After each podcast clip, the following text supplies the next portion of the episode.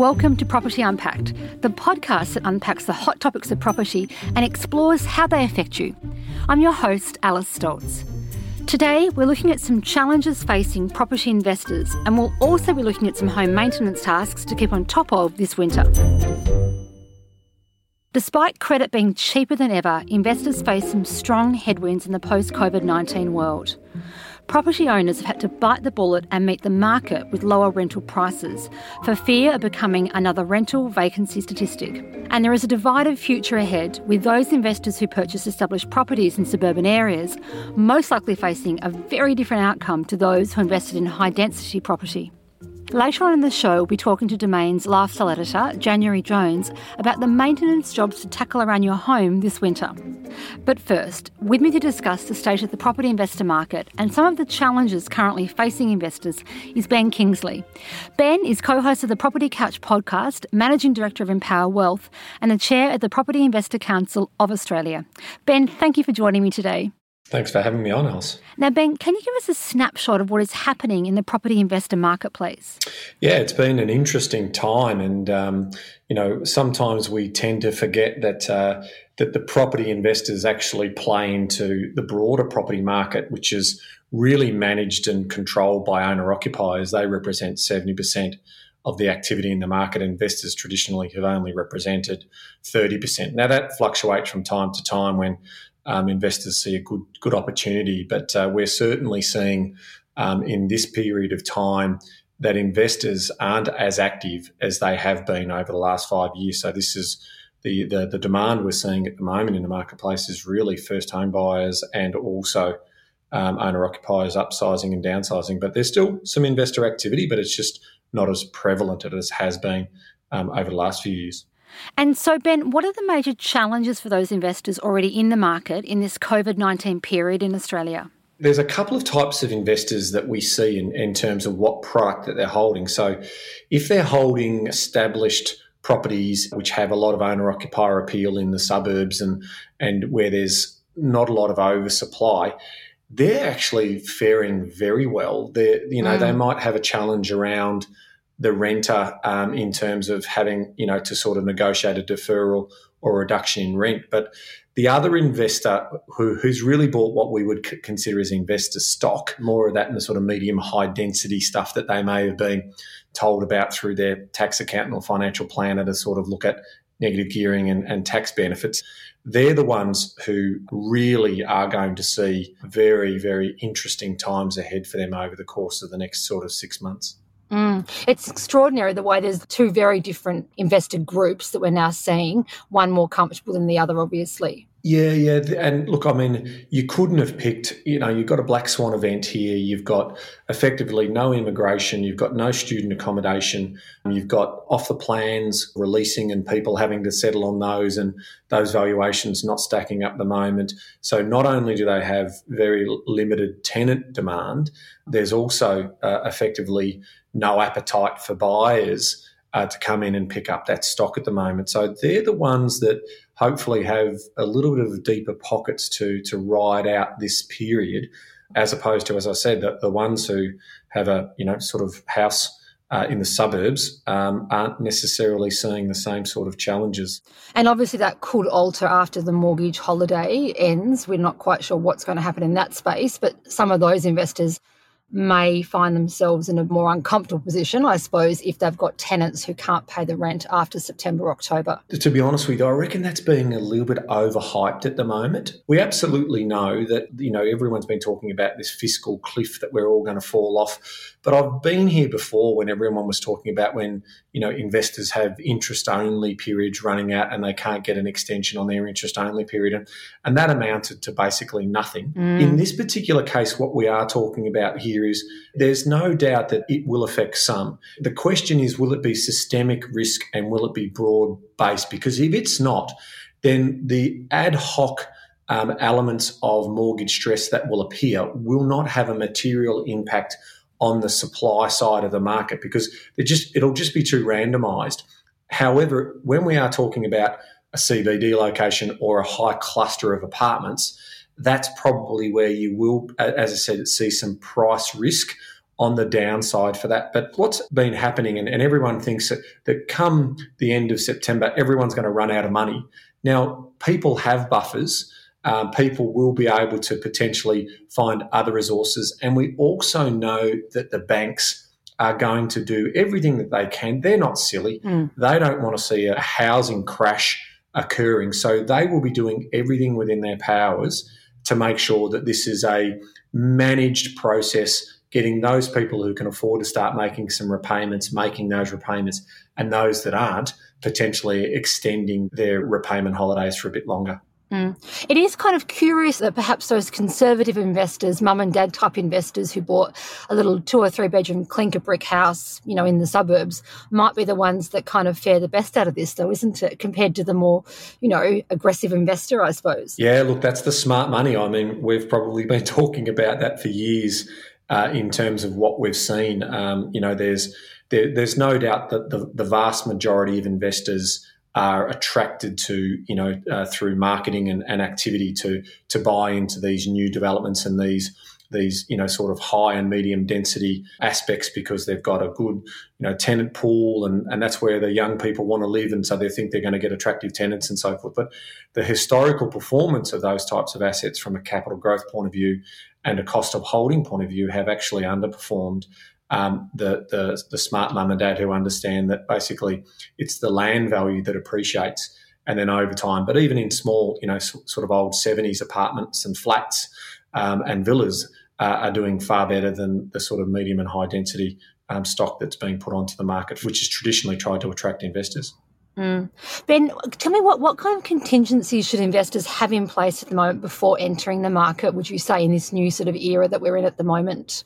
The main ones that you can focus in on are things like job confidence, making sure that you've got job stability around that. And also, the other critical component of this is also around how you service your mortgage. And you may have changing circumstances. So, if you've got plans to start a family, and you're going to go down to single income or have an adjustment on your income, you do need to factor that in in regards to you know whether you're going to be able to afford this for not only the next 12 months but also potentially for the next five years because it's beyond that period that, that, that the return on investment becomes quite healthy mm. um, and you know makes for for a sensible decision to invest in the first place. Mm-hmm.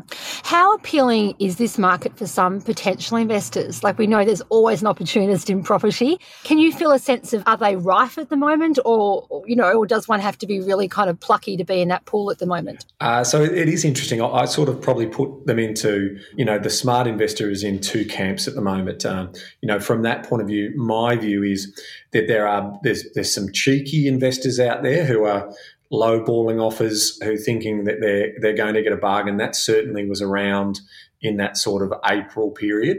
Um, fortunately, um, you know, most real estate agents and, and the vendors were sort of saying thanks, but really no, no thanks, move on.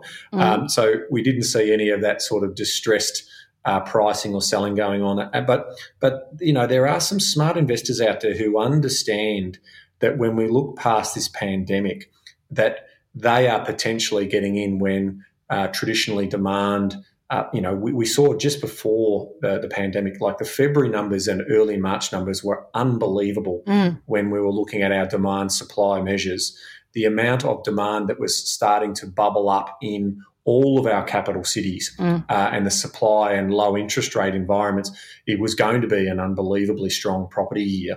Um, that has since been paused um, and we're seeing this mild correction in values. We haven't seen the, you know the, the sensationalist uh, you know sort of quotes around 20 30% crashes that just simply will not materialize um, given all of the mechanisms and the levers that both the regulators and also uh, the government have delivered and the banks have delivered for us so the sensible money says and it comes back to your question before alice around if I'm in a good financial position, I've got good job confidence and I've got an understanding of my cash flows, and I'm a long term investor, um, property is a very sensible component of that. Residential property does make sense if you're going to be doing it for that long term. And so I do see a few people with the smart money taking a look at that, also understanding that those low interest rates that are available at the moment that they're going to see potentially some good returns on investment over the next three to five years once we get past this temporary pandemic. Mm. And Ben, is it fair to say the days of the massively leveraged entrepreneurial residential property investor are behind us? You know, I, th- I think we actually had you on the our Channel Nine show, Your Domain, talking with us about these investors who sometimes have multiple properties in their portfolio. Are those days over? Is that kind of era finished now? Do you think? Yes, there is absolutely no doubt that the days where you can potentially manufacture and keep gearing and leveraging um, to the cows come home is just not possible. So we're going to see, you know, mum and dad investors and everyday investors potentially, you know, buy over a course of maybe 20 years, you know, th- uh, three or four good assets mm. um, that is going to supplement their retirement income. And I think that's right. You know, I don't subscribe to the idea that you need to have everyone being greedy property investors and, and amassing 20 or 30 properties. I think if you're focusing on one, two, three, four good ones and you're buying them astutely over the journey, all of a sudden you'll lift your eyes in retirement and, and you'll have a nice little passive income that can look after you and then potentially you're obviously building a legacy for the next generations to come along. Mm. Ben, that was so interesting. Thank you for your time. I really enjoyed speaking with you. Thank you, Alice. Now we're going to hear the stories from a couple of investors who have had to make some tough decisions while weathering rapid changes in the rental market due to the coronavirus pandemic.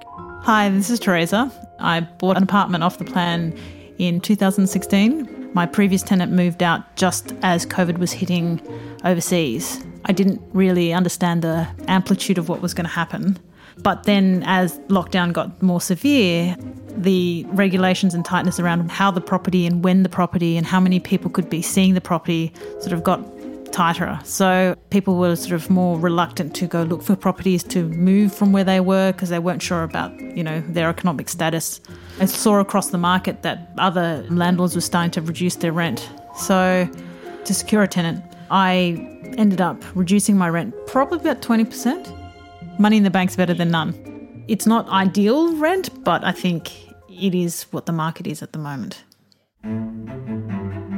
Hi, my name's Joe, and I recently bought an investment property off the plan in December 2019. The settlement was supposed to be towards the end of February, but because of COVID, was delayed for three months. It's been on the rental market for about a week now, and it's looking a little slow.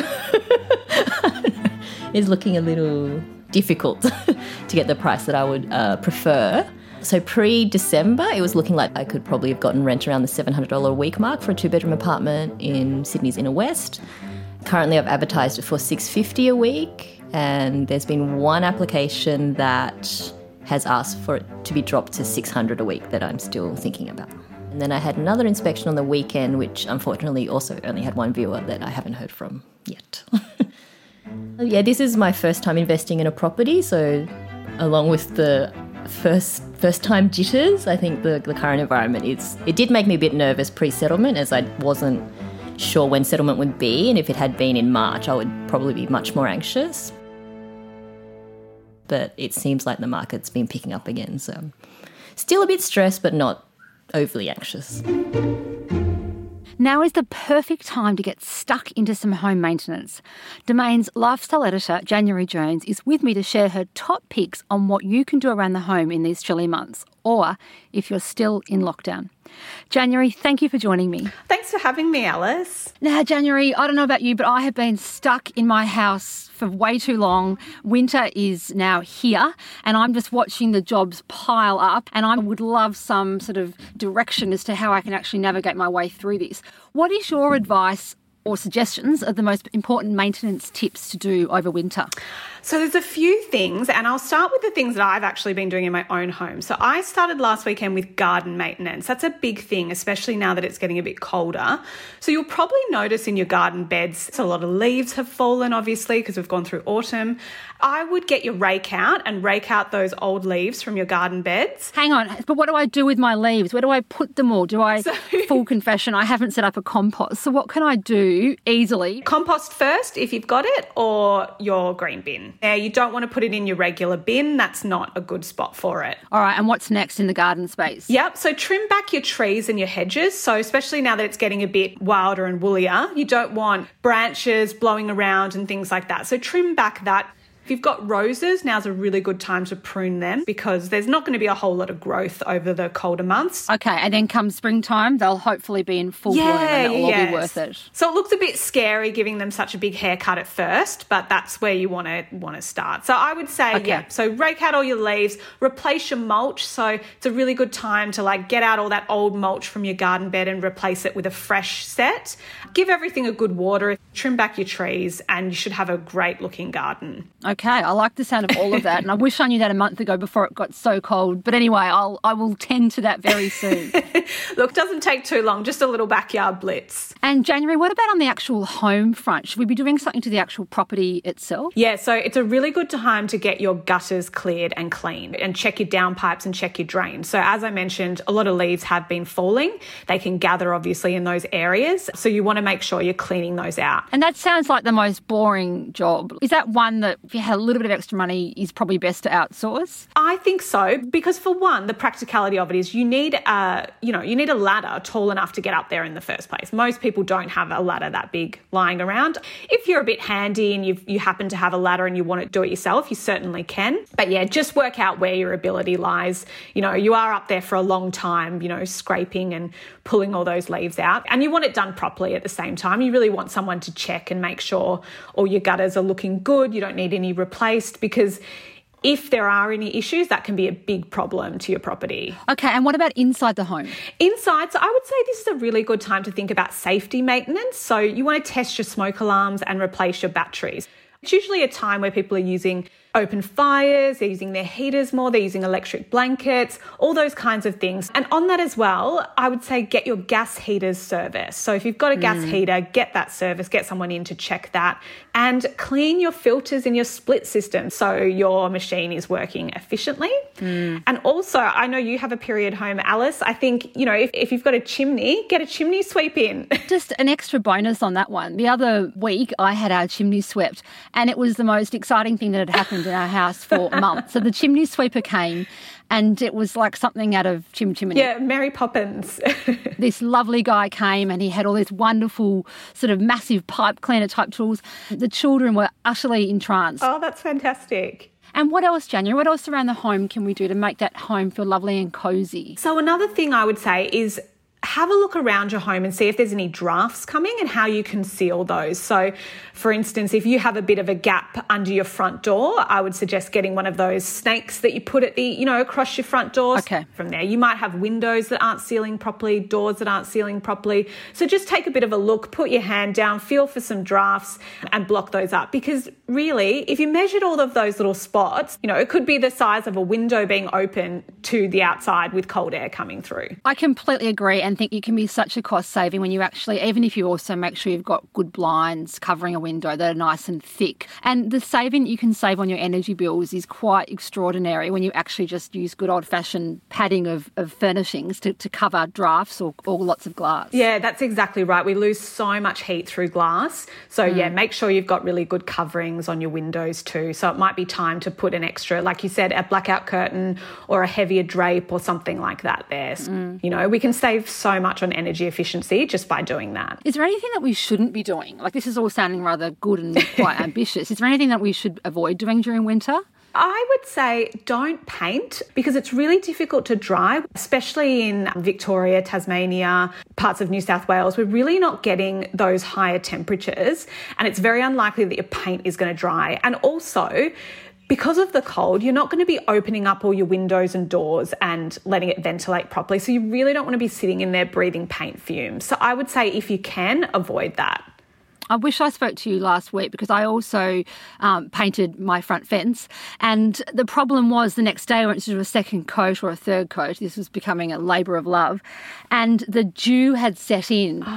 Being in Victoria, we had to wait hours for sort of the sun to come out and to dry that dew off. And it was sort of still quite damp on the actual pickets. So I wish I knew all of this before um, before I began that revolting project. Well, that's the thing, yeah, especially fences as well, because you've really, most likely, you've got to do two coats and then you've got to get two days of sun and n- absolutely no rain. So it's just not the best time to be doing it. Obviously, if you've got a property for sale and you, and you need to do it, you can. You can bring in heaters, you can bring in industrial heaters and fans to really dry it quickly. But if it's a residential home that you're living in, you probably just don't want to be sitting in those paint fumes at the moment. No, I think you're spot on, January. No matter what kind of home you've got, whether you've got an old home or a new home or apartment, just doing these little things can really help and they really just keep your home looking great for longer, you know, and that's what you want to do. You need to put care into it, you need to put work and effort, and they're fun little things to do anyway. Yeah, I like the winter list because it's not too ambitious. I'm, I am a bit worried about speaking to in the springtime, but we'll cross that bridge when we get to it then. well, that's right. Spring's DIY time, isn't it? So that's there'll be a completely different list then. I look forward to talking with you then. January Jones, thank you so much for your time today. Thank you, Alice. Thanks for having me. Before I sign off, I wanted to let you know about why we've decided to create this podcast. We know that property can be complex, baffling, and incredibly confusing. And that's why we want to unpack with you issues that matter without all the jargon so you can really understand how they're going to affect you. If there's a topic you'd like us to cover or a question you want answered, please email us at propertyunpacked at domain.com.au. Thanks and talk to you next week. You've been listening to Property Unpacked, a podcast by Domain. If you like what you've heard, hit subscribe and look out for further episodes dropping every Thursday. Property Unpacked is hosted by me, Alice Stolz. This episode was produced by Alexandra Spangaro, Stephen Claxton, with production support from Haley Cools. For more property news, advice, and market insights, head to domain.com.au.